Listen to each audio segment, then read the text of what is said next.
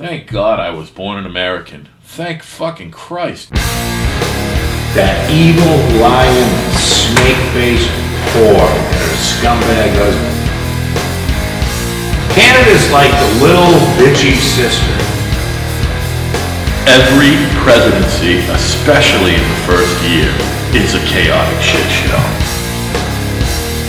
It's about blue sniffing, analingus, organic farming, snuff films, and booty rubs.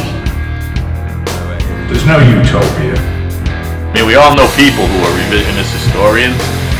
Most of them are fucking pinko fucking lefties.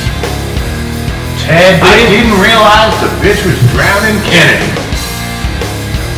I have a camera and I can see you, and I have a gun and I will shoot you.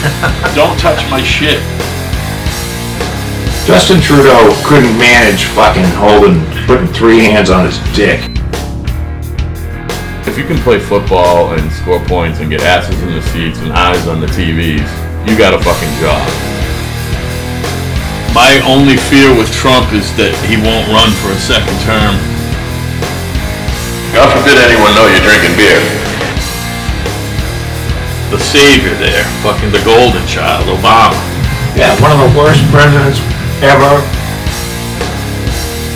But founders never envisioned the professional politician. I'm a term limits guy. I don't like the fact that there's guys who've been in Congress for 32 years.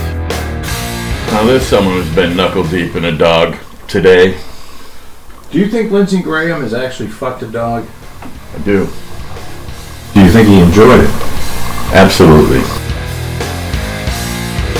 Better hosting through chemistry, chemistry, chemistry, chemistry, chemistry, chemistry, chemistry.